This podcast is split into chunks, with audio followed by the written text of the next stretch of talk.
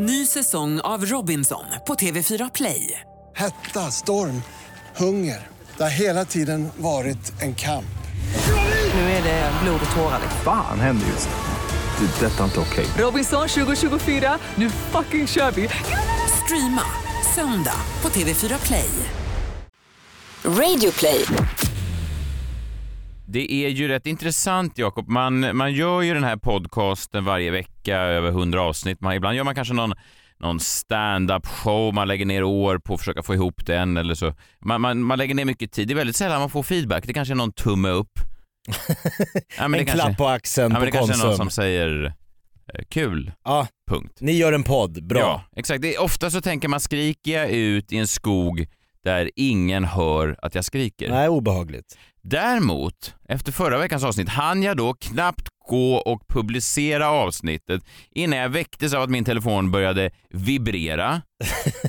Ja. Annika säger, ljudkvaliteten på dagens avsnitt är sådär. Jag vet inte om jag kan stå ut.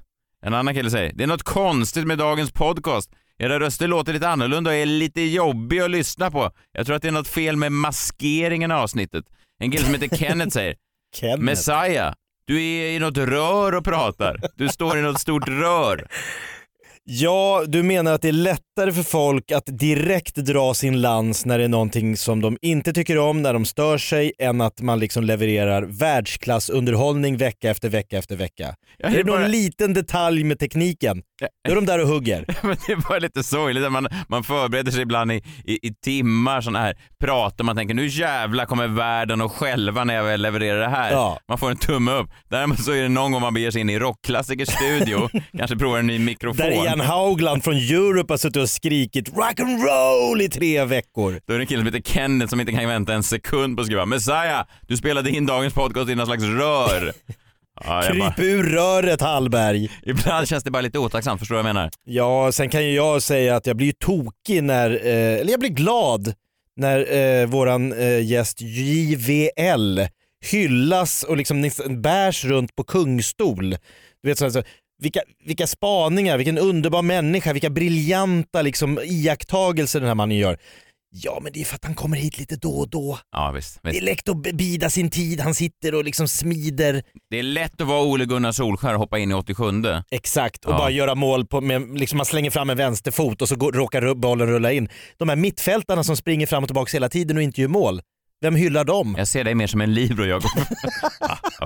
Med det sagt, nu får vi göra ännu, ännu ett avsnitt av den här skiten. Och idag är jag inte i ett rör. Nej. Det är ett steg upp i alla fall. Live från Stockholm, Sverige. Du lyssnar på Freak Show. Ikväll, Messiah startar krig i Radio Sverige. It's such good shit. Det ska man väl säga till, du vet, man måste, chefen, är det här verkligen bra att prata om det? It's such good shit. Idrottsmännen som kommer undan med allt. En lät frun sköta flytten till Skottland ensam och flyga med deras nyfödde son ensam till Sverige. De skulle ta hand om sin pappa som skulle dö. Oj. Och en har infört glassförbud. Och Jakob har sett The Maulers sista match. Biljardkön hittar ni inte utan det blir lite mer hopprep. Ni ska ut och segla segelbåt och när ni drar upp seglet så... Nej, det var ingen vind idag. Du försöker säga att erektionen har slaknat. Ja, du har redan förstått det att du lyssnar på Freak Show. Det här är en fredagkväll. Det här är en Messiah Hallberg. Det där är en annan Jakob Ökvist. Det här är Sveriges snabbast växande nöjespodcast. Och vi nämnde ju honom redan lite innan introt här, Jakob. Så är det. Mannen Eh, som kommer in som i 89 bara dunkar han in en tåfjutt och får alla rubriker dagen efter medan Libron Ökvist och mittbacken eh, Hallberg får ingenting förutom klagan eh, på ljudkvalitet. Men eh, kul att du är här JBL. Ja men kul att vara här. Sorry att jag är sen. Eh, Jag fastnade lite ute i sommarvärmen. Ja, det är just det. sommar ute. Är Afrikavärmen. det en godtagbar ursäkt? Kan man säga så? Jag fastnade i sommarvärmen. Nej, det är ingen godtagbar ursäkt. Om det inte är, är att det är jättevarmt och att de precis har lagt asfalt och att den smälter och håller fast dina fötter. Det var fysiskt. precis det som hände. Fy fan Men jag kallar det att sommaren är här. Ja, för det kommer ju är strumplöster, det är ovanligt. Vet du vad, idag tänkte jag att vi går till krig, jag tänker att vi går ut Ja. i krig, jag tänker att vi förklarar krig. Det här är då en declaration of war från Freak Show. Jag är väldigt inspirerad. Jag lyssnade i veckan på en podcast som släpptes. Det är med, ja Jakob, du kanske inte blir lite lika exalterad som jag var. Eh, Det är en wrestlingpodcast. Ja. ja Det men en- JVL, det lyser i ögonen. Ja, jag kan säga så här. jag vill inte måla upp för obehagliga bilder för lyssnare, jag kanske ska göra en sån triggervarning innan, men jag, när jag såg att den här podcasten kom så fick jag en liten, liten, liten stenhård bånge. Eller gåshud. Nej, det var en... eh, Det var en erigerad ja, det- manlig- Nej, lite grann alltså. Ja, Jag men det, vet- det, det dunkar... Ja, skitsamma. Jag blev väldigt exalterad. Vi kan bara lyssna lite på hur eh, bara första eh, minuten av den här podcasten gjorde mig eh, alldeles till mig. Vi lyssnar. needless to say, the last eight years couldn't have been any more successful. And full of gratitude to WWE for that. So now that I got that out of the way, let's just bury the company for the next two hours. Det här är alltså Ja, det eh, wrestlern eh, John Moxley. Han har precis lämnat då den stora monopolföretaget WWE. De, är, de har då monopol på wrestlingmarknaden i USA. De har, ha- I 20 års tid nu har de haft eh, ensam monopol på ett stort liksom, börsintroducerat företag. Så att de har, haft, de har kunnat göra exakt vad de vill. Alltså, Som, vill om man säger ett ishockeyfan som lyssnar, NHL är en sluten serie, de, NBA är basketserien, då är WWE wrestlingserien. Exakt så. Och det är lite annorlunda också, för wrestling är ju också en del av konst. Till exempel om du vill bli en framgångsrik wrestler så är du då i händerna på de som producerar det här. Säg att ägaren då, den 80-åriga Vince McMahon, inte gillar dig Jakob. Du kommer in varje dag och levererar guld på Men radiostationen. han tycker inte om mig personligen. Massa Nej. idéer. Då får du stå och skrubba toaletterna på din radiostation Ah. oavsett hur bra du är. Förstår Det du? låter rätt likt det jag gör idag. Du är helt utlämnad till det här. Jag menar, säg att du älskar att göra hamburgare och så finns det bara McDonalds. Du, det finns inget Burger King eller Max du kan gå till och, och göra hamburgare på ditt sätt. Nej jag förstår, det är lite som att Norra Brunn är den enda ståuppklubben i Sverige och han italienaren Peppe Mazzella som äger Norra Brunn styr och ställer helt vilka komiker som får stå på scen, när de ska stå, vilken dag, var i körordningen, hur stor bilden ska vara. Alltså man har ingen chans att påverka själv. Nej, exakt, och om då Peppe Mazzella inte gillar din typ av humor så hörs du inte, du syns inte, du kan inte bli en stjärna på riktigt. Nej. Du, nu har det då kommit en, eh, en konkurrent, äntligen efter 20 år, Tony Khan, en arvtagare till det stora Khan-imperiet. De äger då bland annat eh, engelskt fotbollslag, vilket lag är det? Fulham. Fulham tyvärr äger... åkte ur Premier League. Ja, ja. Men Ja, Ja, men de äger skitlag, Fulham, ja. de äger en, en, ett NFL-lag, en av USAs rikaste familjer. Han, sonen där, han älskar wrestling så de har precis då startat ett konkurrerande bolag Jösses. som får tv-kontrakt. Så efter 20 år så är monopolet liksom brutet och nu har då folk försökt ta sig ur sina kontrakt. Det här är första intervjun då med en av dem som har gått över från det ena till det andra. En superstjärna. En superstjärna, eh, men som då varit missnöjd med allt som har, som har hänt. Han har känt sig kreativt eh, hämmad, han har inte kommit överens med cheferna, han har inte kommit överens med manusförfattarna. De har tyckt att de har gjort liksom skit och han har gjort det för pengarna. Nu är han fri. Ja, man sa ju här, låt oss ägna de närmsta två timmarna och begrava hela det här företaget. Det är så stark start på en... Det är fantastiskt. Nu, nu, Ja, nu, oj, oj, oj, oj. Nu nu pillar han den, nu pillar får det. han den igen. Men det är roligt, jag tror att eh, när den här kom så skrev jag till Messiah att eh, det här är det mest spännande som hänt mig personligen på tio år. Så, att det, så, att, så att det, det är väldigt spännande det här. Herregud, att bjuda- att nu undrar man vad som hände för tio år sedan. Men vi kör vidare. Ja, vi ska, inte, vi ska inte gotta ner oss för mycket där för jag förstår att det är en väldigt eh, smal nisch med wrestling. Men vi kan bara lyssna lite grann på hur det låter då när man som eh, konstutövare är helt i händerna på manusförfattare som inte riktigt eh, förstår dig. Okej? Mm. De har en bild av dig, du Det har går en att annan applicera bild. på allt tycker jag. Det går att applicera på allt. Vi lyssnar bara på hur det låter i ett sånt möte, ett sånt manusmöte. När Han, ska då, han dyker upp på jobbet måndag morgon. Vad ska jag göra idag då? I get a script handed to me by a writer, right? And it's a backstage promo, and it's uh, me describing the things I did on the way to the arena that day. And it's, I can't remember exactly what the things were because they were so ridiculous. And this isn't an isolated incident. There's hundreds of these promos that have happened over the years that they all, you know, get lost in the shuffle. But it was three or four things. They weren't things that a cool person does, that a relatable person does that a guy you want to have a guy you want to have a beer with does. Not even things a guy you would root for does. These are things that an idiot would do. like things along the lines of like driving backwards on the street in a unicycle or uh you know, sharing a pizza with a homeless man on the street. Just weird stuff like that. Det här, så- det här är då en Saker han ska 80-åring ljuga om. Eh, han, ska då berätta, han, ska, han ska då berätta det här för att bygga sin karaktär. Ja. Det här är då roliga skämt som har eh, stöttats av då ägaren av WWE som är en 75-årig man som heter Vince McMahon, mångmiljardär eh, och han har en väldigt speciell typ av humor. Många skulle hävda att som 75-åring så har du inte riktigt fingret på pulsen av vad ungdomar idag gillar. Däremot när du har ett monopol så är det ganska skönt va? För då behöver du inte ha det. Folk kan liksom hoppa in där ändå för, för du har ju... Det spelar ingen som helst roll. Nej, men då, eh, då blir han arg på den här manusförfattaren och sen då så ska han konfrontera den 75-åriga ägaren med allt det här att cykla baklänges på en enhjuling. Dela pizza med en hemlös. Ja, är det verkligen något som jag borde säga för att försöka få med mig kidsen idag? Ska vi bara lyssna hur mötet går då mellan eh, John och Vince McMahon. Now the now it's out of the writer's hands. Now I got to go in and talk to Vince. All right, go in and talk to Vince. I'm like, yo, Uh, what all this stuff? I can't say all this stuff. What's ridiculous? You know? And he's like, oh, it's such good shit. Oh, this stuff.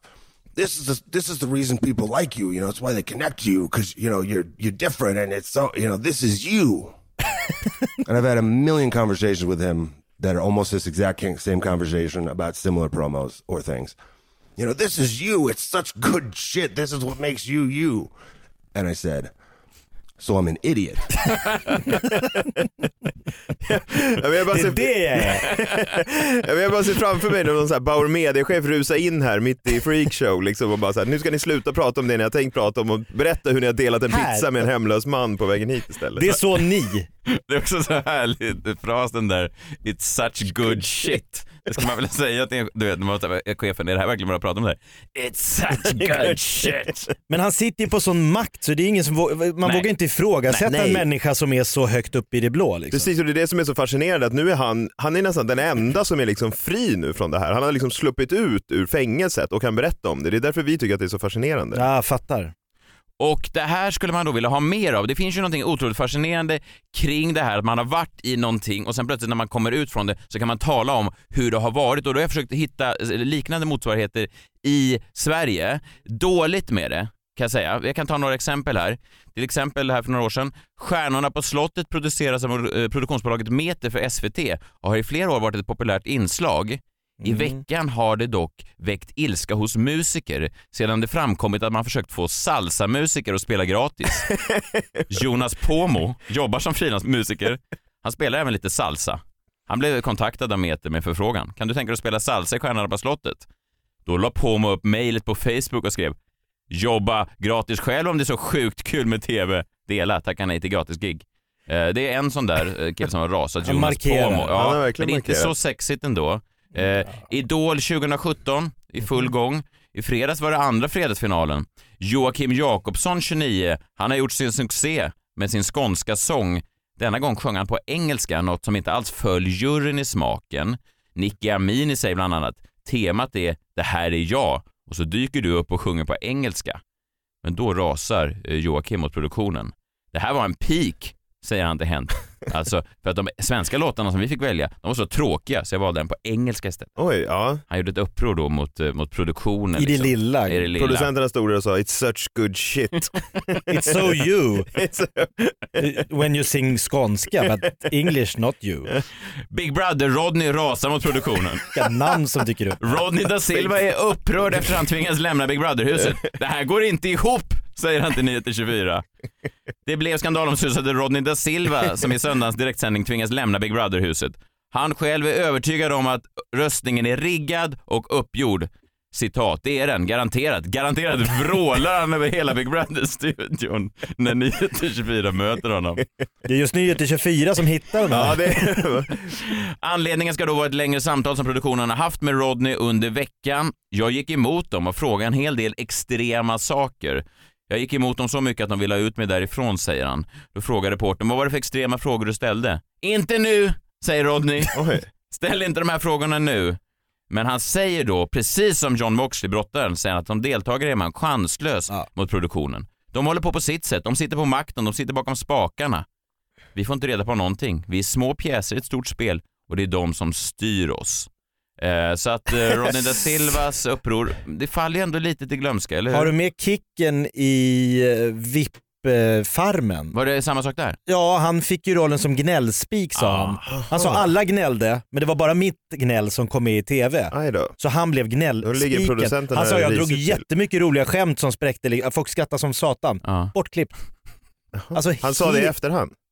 Kicken Aha. talade ut om Men grejen är för John. Moxley, han kan ju gå till en konkurrent nu. Ja. Vad ska de här Rodney, alltså Big Brother Rodney Det finns inget ha- annat Big Nej. Brother-hus. Nej, Little och Brother. Han kommer inte med någon annan dokusåpa heller? Eller? Nej, nej precis, vi, vi, vi Nej. kommer till det sen. Ja, jag ville säga en sak bara med, med Kicken, att eh, till exempel då när Kicken gick ut och pratade om sin produktion, det var ju inte samma eh, erektionsvibb på det när jag läste den rubriken. Obehagligt om det hade varit det. det är tur att du inte får Ja, det för det. varje gång en kändis gör upp med något Du produktionsbolag. får erektioner, jag hör av mig och säger det här är det mest spännande som hänt mig på sju Ja, år. men du gillar rebeller. Jag gillar Rebeller, men jag tycker att de saknas i Sverige. Det här är en annan då, eh, Rebell som gjorde upp med en produktion som hen hade varit med i. Kan se om ni kan gissa vad det här är. Jag vill ha frihet att uttrycka mig som artist och vara mig själv och, och få vara Emma.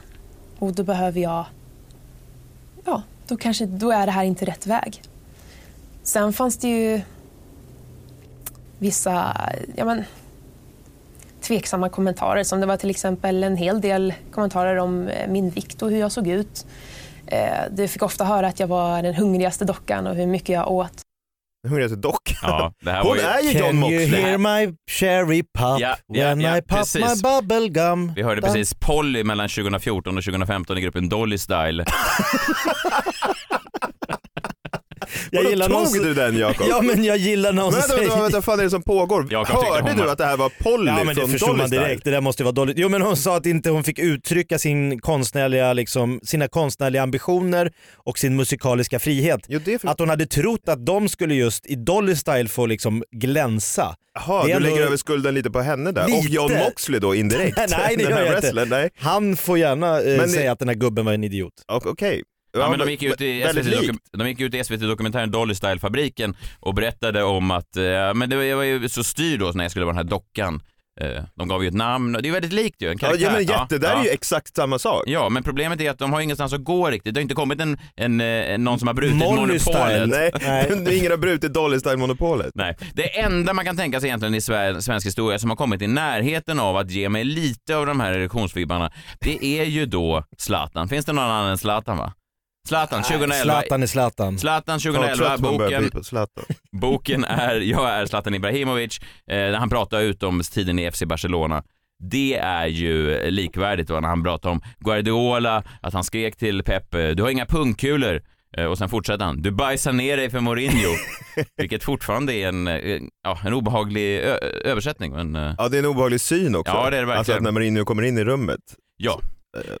Det är också starkt av Zlatan att skrika till Pep på Camp Nou liksom. ja, men du- då... Och Pep är Vince McMahon liksom. Ja. han sa Ja, ja. it's such good shit att du spelar liksom det är han som bestämmer om. Zlatan ska spela eller inte. Ja, men det är exakt samma sak. Säga, Vi har ju Messi här längst fram, du får springa runt lite när, där du It's passar. such good shit att ha dig på bänken. It's such good shit! skrek Pep. Det var en östeuropeisk uppgörelse. it's so you, the bench. So you. Look at the bench, I see you. The bench. Ja, men jag har ju liksom aldrig varit i någon position där jag kunnat vända med produktionen. Jag försökte lite grann när jag var med i Let's Dance. Jag Ja. försökte göra lite uppror. Jag kan se tillbaka på den tiden och tycka att det var lite töntigt. Jag satt i den här podcasten bland annat och sa så här, ska de skriva repliker åt mig? Jag är ju för fan en komiker, jag vet väl själv hur jag ska kvala in en du var kamera. också John Moxley då? Ja. ja. Jag var då även Dolly Style-deltagarna som Du sa... var Polly. Jag var bara en, jag var även Big Brother-Rodney. Vem, bara- vem är Tony Irving och bedöma mina danssteg i en cha-cha?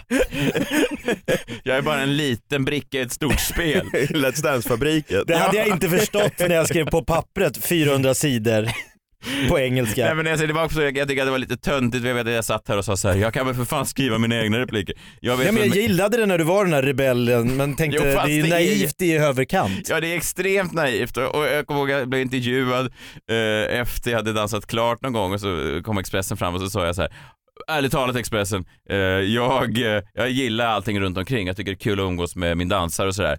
Men all den här andra skiten runt omkring, det behöver jag inte. Det behöver jag Du inte. hade behövt gå till en konkurrent då, någon sån här Stjärnornas stjärna eller vad den här andra Nej, heter. eller Stjärnor på is. Stjärnor på is. Lägg stjärnor på is. Du bara, eh, håller upp två skridskor framför Expressen TV och så bara, ni kommer att se mig snart. Wink Följ wink. efter mig när jag gör en piruett här Ja. borta. Det borde heta lägg din karriär på is. Nej men det är det närmsta jag har kommit och det är lite töntigt. Däremot har jag en kollega nu som skulle kunna göra det här på riktigt, som verkligen skulle kunna gå all in. Då säger jag bara namnet Niklas Wahlgren.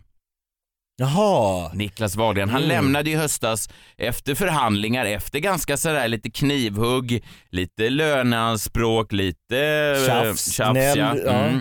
Ont blod. Lämnar han då Nent, eh, heter de så? Ja, Riks FM satt han väl. Ja, han men jobbade, hela, hela mediehuset. ja, hela mediehuset. Han gick över till eh, huvudkonkurrenten. Ja, det finns två stora radiostationer, två stora radiohus. Det finns Bauer Media där vi sitter just Mm. nu och så finns det då Nent gamla MTG och han gick över från den ena till den andra och där tycker jag att Niklas gjorde en miss. Han hade ju verkligen ammunition. Hade det inte varit kul om han bara förklarar krig mot de där jävlarna där borta? Alltså att han bara gör ett stort bål eh, med Bagge. Alltså han, han eldar upp en sån stor cut-out på Laila Bagge. Han gör harakiri på han Roger Nordin. En sån stor jävla pappers-cutout. Och så kan man fråga var ska man hitta en sån stor pappers-cutout på Roger Nordin? Ja men det finns säkert. Det finns, ja.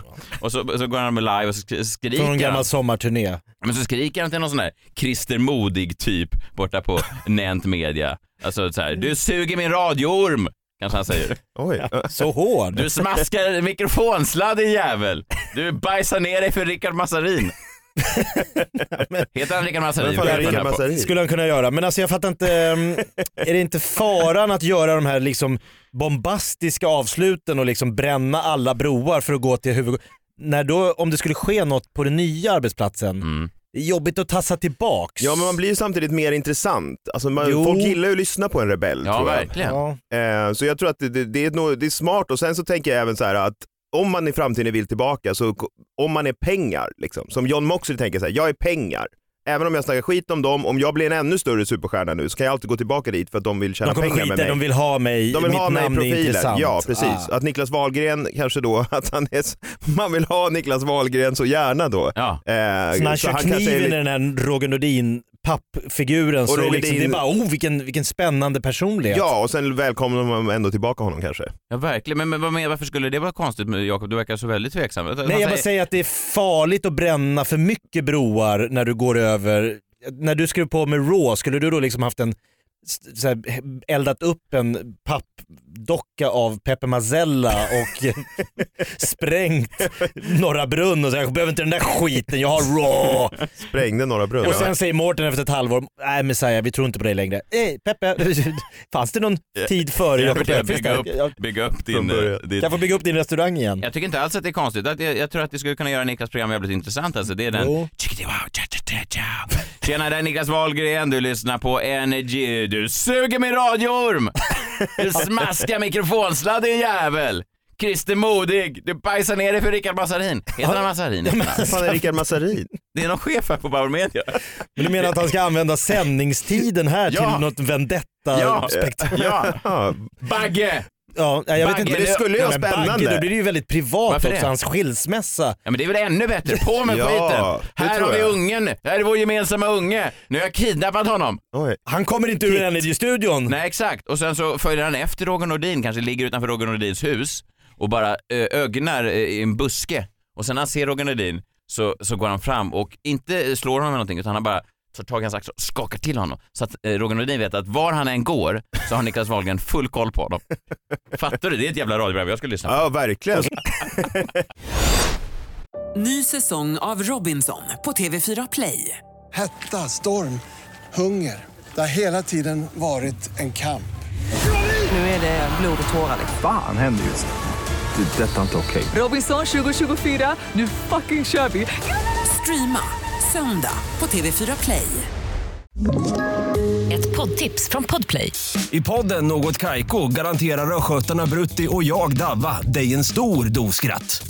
Där följer jag pladask för köttätandet igen. Man är lite som en jävla vampyr. Man har fått lite blodsmak och då måste man ha mer.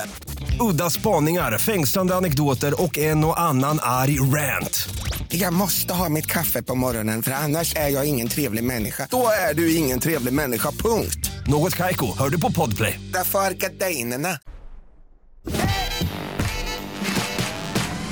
Ja men när vi pratar om revansch, vi pratar om starka comebacks, då finns det väl en ganska naturlig idrottskoppling. Programmet Mästarnas Mästare, det har ju du kollat på JVL. Ja precis, det, hade ju precis, eh, det avslutades precis här, en, jag tror att det är säsong, jag vet inte, jag har hållit på hur länge som helst Ja, det i är alla fall. många säsonger. Ja, och jag eh, liksom låg och kollade lite på den här säsongen, jag har inte tittat så mycket på det innan. Ni vet vad Mästarnas Mästare är? Mm. Avdankade idrottsstjärnor som möts i olika grenar. Ja, alltså precis. Alltså, för er, för de som inte sett det så kan man säga att det är ett program där man har samlat alla svenskar med blås på pengar-aura. ungefär. Alltså, Ja, vi det- pratade ju om blås på pengar-aura någon gång här och här har Ja. de liksom, själva idén är att så här, alla som har blivit blåsa på pengar från konstiga människor som har haft eh, byggen i liksom, Bahamas, eh, de har liksom samlats i ett program.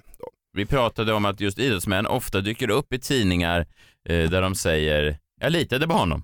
Jag litade på honom. gett alla sina investeringar till en sån korrupt byggherre i, I Mexiko. Ja precis, och skrivit över sina bankkonton och sådär på konstiga människor som har dykt upp. Och vi hade Jesper Parnevik här som, som gav pengar till alla i princip som bad om det.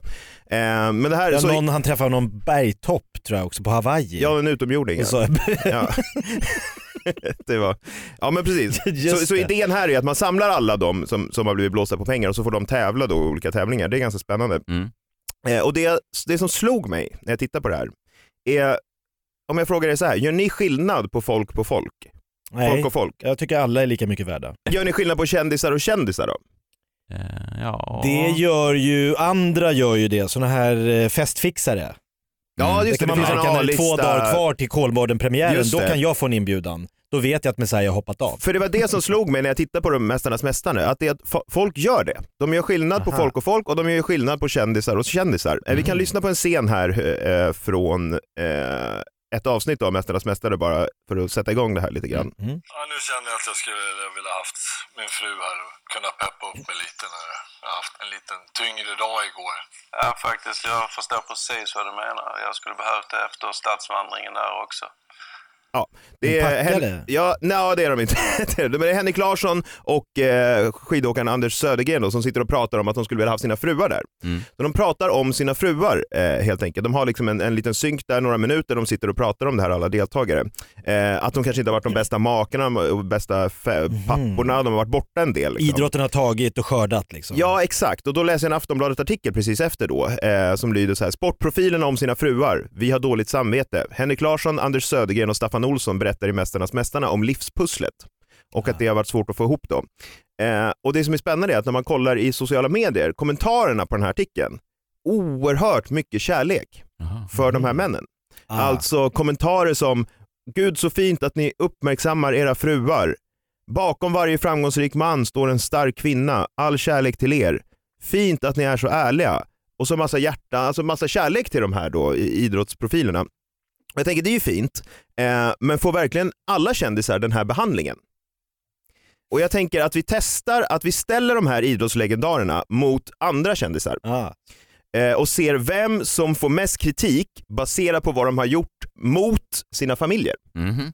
Okej, för de här har ju varit borta mycket och sådär och det är, folk har överseende med det. Ja, Det kan man ju tycka är, känns lite daterat 2019, att folk är så stöttande av män som är borta, men, men visst. Ja precis, och Ja. det kanske, de kanske är stöttande mot alla män. Ja, ja visst. Det vet vi inte, Hoppas. men jag tänker vi testar här och Mm. så tar vi andra kändisar. Så jag tänkte Som ett säga, experiment så att säga. exakt, så jag tänkte så här, jag läser upp två exempel. Mm. En har fått en massa kärlek eh, baserat på hur den har behandlat sin familj och en har fått en massa kritik. Mm. Och så får ni gissa vem som har gjort vad då, så det är två grejer som har hänt. Ja. Är ni med på upplägget? Ja, eh, glasklart. Bra, vi tar exempel nummer ett då. Den ena är handbollslegenden Staffan Olsson, Mm. långa håret, del av Bengan Boys. Och den andra är Niklas Wahlgren då, som vi pratade om eh, tidigare. Eh, så jag läser de två grejerna så får ni se vem som har gjort vad då. En lät frun sköta hela familjens flytt till Tyskland själv. Eh, och en fotograferade sitt barns Lucia-firande. Jag vet ju att Staffan Olsson har varit proffs i Tyskland Mm. och jag har ingen bild av att Niklas Wahlgren, han har varit med i filmen G, kört lite radio på Energy. Ligger i Nej. krig med Nent Media. Ja, Just det. ty- nej, jag gissar på Olsson. Ja, det rätta svaret är att det är Niklas Wahlgrens bild på ett av sina barns Jaha. Lucia-firande i förskolan som rört upp kritik. På Instagram har profilen delat med sig av Lucia-bilden där flera barn från förskolan uppträder. Såg årets första Lucia-tåg i förmiddags, så oerhört fina kids, skriver Niklas Wahlgren på Instagram. Nu har en rad föräldrar reagerat. Vi andra mormödrar och farmödrar och mammor och pappor får inte fota barnen i förskola eller på dagis men det är kanske skillnad med Wahlgrens. Fy, undrar en, säger en följare. och så bara, Fy. Ja, så hade vi en hel artikel då om, om hans kritik och så, så kan vi höra då eh, vad Staffan Olsson eh, gjorde. Ja, jag, jag glömmer aldrig den sommaren när vi flyttade till Kiel, för då hade vi EM i maj. Sen skulle vi flytta till Kiel under sommaren och så hade vi OS i augusti. Så att jag, jag var hemma en vecka den sommaren. Ja, skötte ju flytt och precis, precis allt. Ja. Ingen kritik mot Staffan Olsson här, utan Nej. han får kärlek medan Niklas Wahlgren får hat. Ja, för att han la verkligen. upp bilden på Lucia-firandet. Det är orättvist. Idrottsmän har ju att de kommer undan med sånt där, alltså sådana här långhåriga eh, sluskar. Ja men jag börjar nästan tänka det, att så här, vi tar ett exempel till här. Ehm, samma sak här, en har fått massa kärlek och en har fått eh, hård kritik och nu är det skidlegendaren då Anders Södergren, längdskidåkare, eh, vunnit VM och OS eh, och den andra är Katrin Zytomierska, eh, bloggare då. Eh, vem har gjort vad? Två grejer.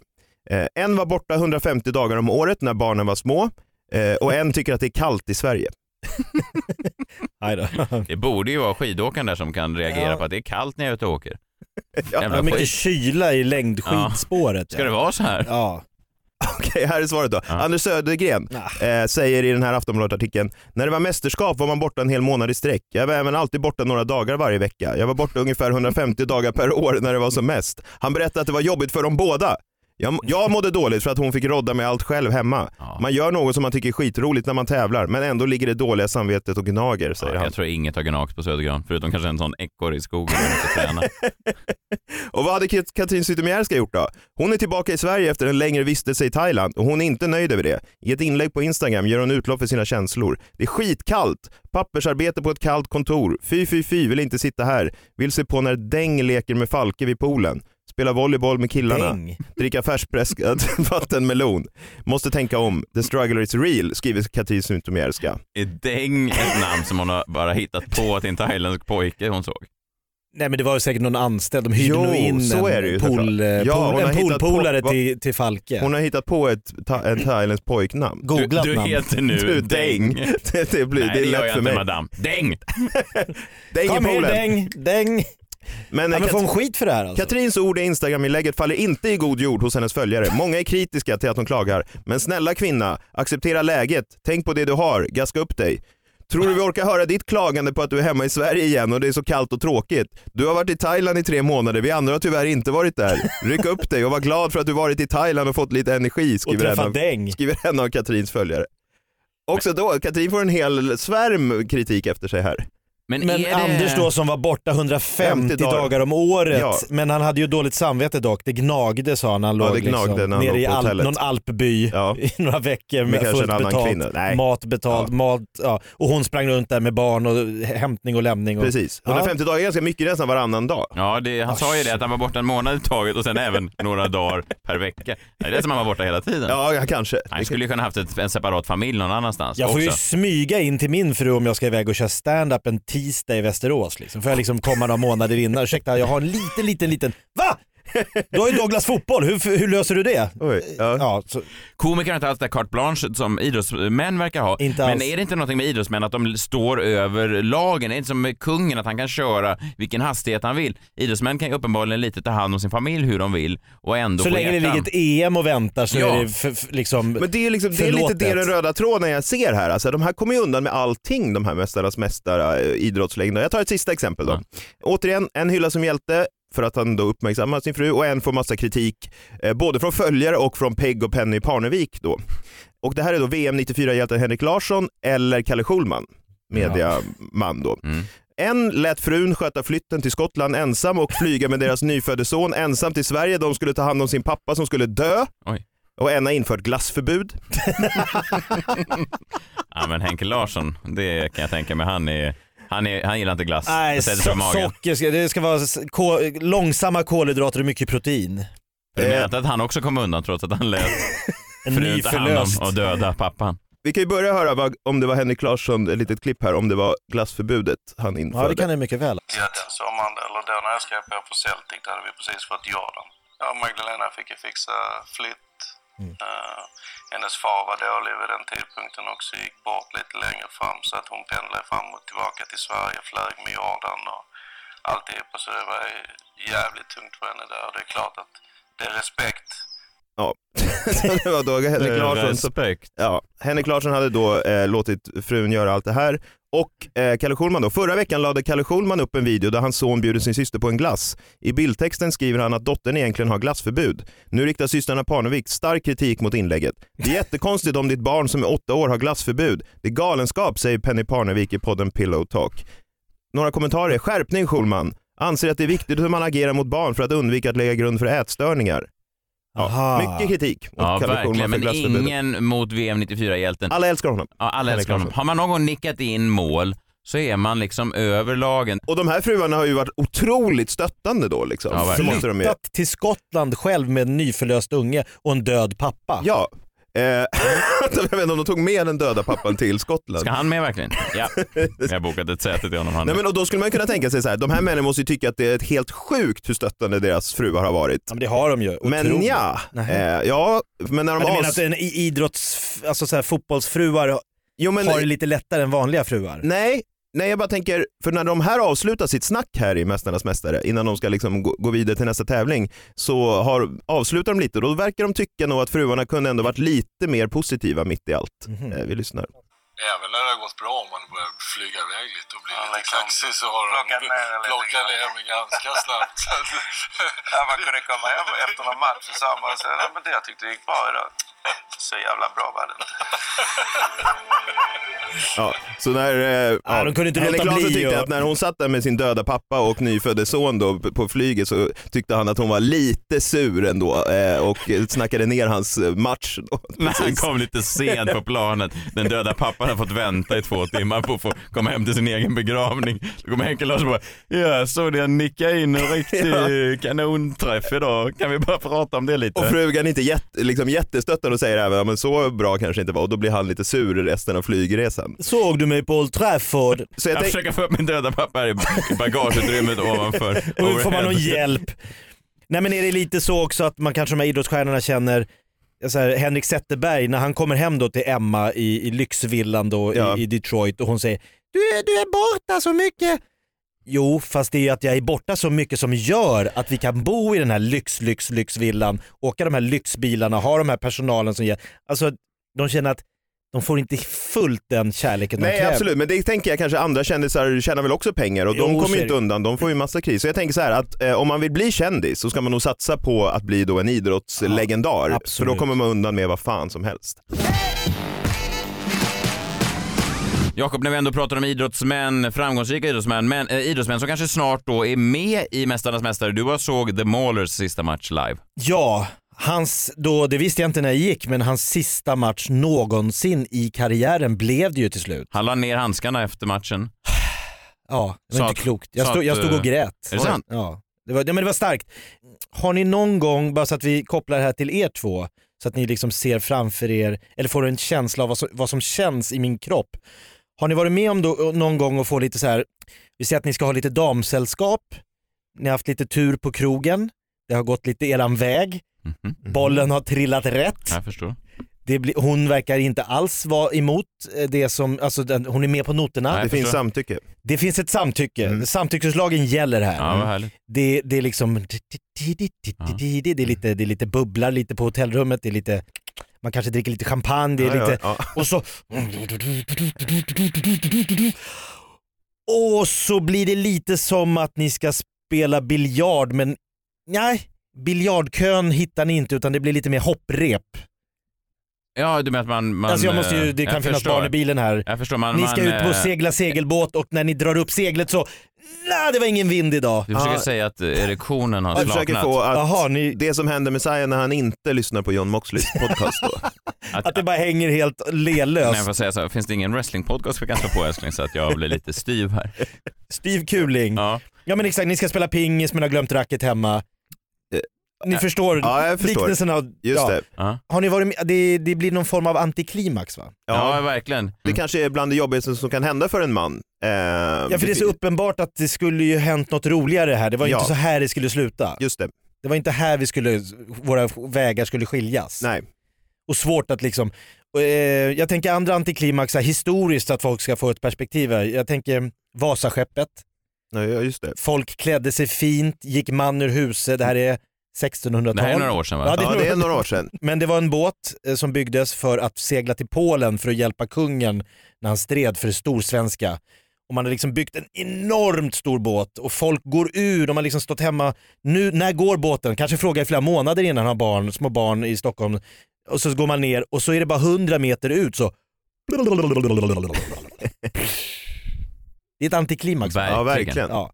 Challenger, den här rymdfärjan i USA Mm. som eh, sj- eh, 17 sekunder efter avfärd Ah, sprängs i luften. Folk står, de jublar på NASA, high five. Eh, Deppigt också att det var en lärarinna som hade vunnit en plats på den här flygfärjan. Ja, Första alltså. privatpersonen som skulle få upp. Ja. Det är också ett, för hennes familj då som intervjuade innan av CBS. Kanske varit med i, i, i någon sån här morgonsoffa, hur Ja. känns det här? Otroligt. Och så Pang. Joho! Var det hennes sista ord? Joho! Det står på hennes gravsten. Ja. Vet ni vad mamma sa det sista hon sa innan? Nej men alltså, Globen kokar. Alexander Gustafsson, Sveriges största fighter genom tiderna, Mm. ska gå en match som ska ta han till titelfighten. På hemmaplan, 14 000, det var, jag kan säga som det var, det var mest män i publiken. Ja, det kan jag tänka mig. Ja, det... Det var en väldigt man, jag vet inte hur det är på wrestling-scenen, men UFC, alltså MMA-scenen, det är... Jag hade en polare med mig som sa att det är mycket människor från Stockholms undre värld här ikväll. Jag såg en gång var jag på UFC i Globen Mm. eh, och då såg jag män som stod och matade sparkar för sig själva i popcornkön.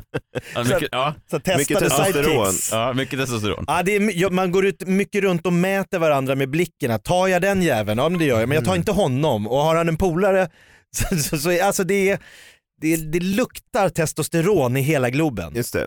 Och så är det ju massa förmatcher som bygger för den här huvudmatchen. Så, Ja. att det, så när The Mauler till slut gör entré, jag har suttit där från fem och han går på vid elva. Då är det ju liksom, det är, ju, ja, det är nästan som att den här, när ni två hamnar, har lite tur och hamnar på det här hotellrummet. Nu, ska det, nu ska det ske. Mm. Förutom publik då, för här är ju publik. 14 000 pers står upp och skanderar. Han ska möta sin motståndare, han ska bara sänka den här jäveln, så ska han få träffa John Jones igen i en titelmatch och ta hela liksom... Nej, fjärde ronden ramlar han in i ringhörnan eh, och, och får klappa ut på ett real naked choke. Alltså han, han blir strypt, så han Mhm. ligger liksom... Och be, det, det blir knäpptyst i Globen. Knäpptyst. Oj. Som lite som på Niklas Wahlgrens Lucia-firande kan jag tänka mig, innan Mm. barnen kommer in där. Just det. Eh, jag målar mycket bilder här nu. så Ja, verkligen. Det är som. Rembrandt Ja. i, i en action. Ja.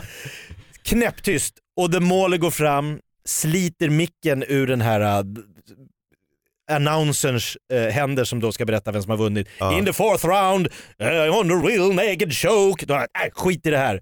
Då säger bara The Mauler, han sliter av sig sina handskar med UFC-loggan, slänger dem i mitten av buren och säger Folks, the show is over. Och så bara går han ut ur Globen. Får jag säga att jag tycker det där är det bästa The Mauler har gjort i sin karriär? Verkligen! Ja. Stark som fan. Ah, jättestarkt! Undrar om det var spontant eller Vet om han hade vet du vad det liksom... där var? Det där var hans Niklas Wahlgren moment.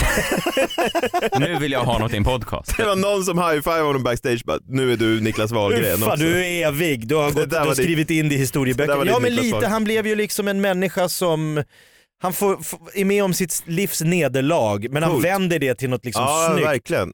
Häftigt Det är svårt ändå. att finna sig. Att Många har snackat om han eh, Neil Armstrong när han säger “One small step for mankind”. Ja. Nej, tvärtom. One, nu är jag där. “One small step for...” Vad säger han? Man. “A man, a man's gotta do what a man's...” Ja, så säger jag. Nej, ett litet steg, ett litet steg för mig, men ett stort steg för mänskligheten säger Just han. det. Fast på engelska. Fan, jag kunde inte svenska. Men han går och, nej. ja, han kliv, men det måste ju varit regisserat. Ja, det När har du ju... kliver ner är det snyggt om du säger något bra. Det har ju jag diskuterats säga? om det där, ja, hur länge han hade planerat det, om de andra visste om att han skulle säga det och så vidare. Eh, men, Jag eh, tror inte riktigt att man har sinnesnärvaro att liksom... Nej, och han visste ju inte heller att det var han som skulle vara först ut då tydligen. Nej, men ni, ni, ni, ni förstår vad vi är inne på nalla på här. Det var det jag började prata om. Det gäller att förklara krig. Det handlar om att ta kontroll över sin egen historia. Om man vill slå sig in i historien, då måste man ibland göra sådana avstamp som eh, han gjorde när han flög till månen, som de Mauler gjorde i Globen. Det enda som hade saknats då att han skulle sagt the show's over. Och sen hade han tagit mikrofonen och sagt och, och, och, och du bajsar ner dig för Rickard Massarin. det kanske hade blivit ännu tystare på läktaren då. Ja det hade det garanterat blivit. Ja. Det hade aldrig slutat vara tyst. Eh, JVL, tack för att du kom. Ännu en härlig vecka i historieböckerna. Den här veckan får vi ta med oss att det gäller ibland att bara markera, eller hur? Det Stå gäller upp för sig själv. Ja, jag har säsongens sista gig onsdag den 12 juni på Norra Brunn. Sen har jag då eh, min turné Senare ur ett äktenskap. Biljetter finns på messiahallberg.se. Premiär i september. Det är 20 biljetter kvar till Växjö, eh, Linköping och Göteborg. Så skynda er om ni vill se mig eh, där. Annars så hörs När vi du förklarar krig med konsensus Sverige.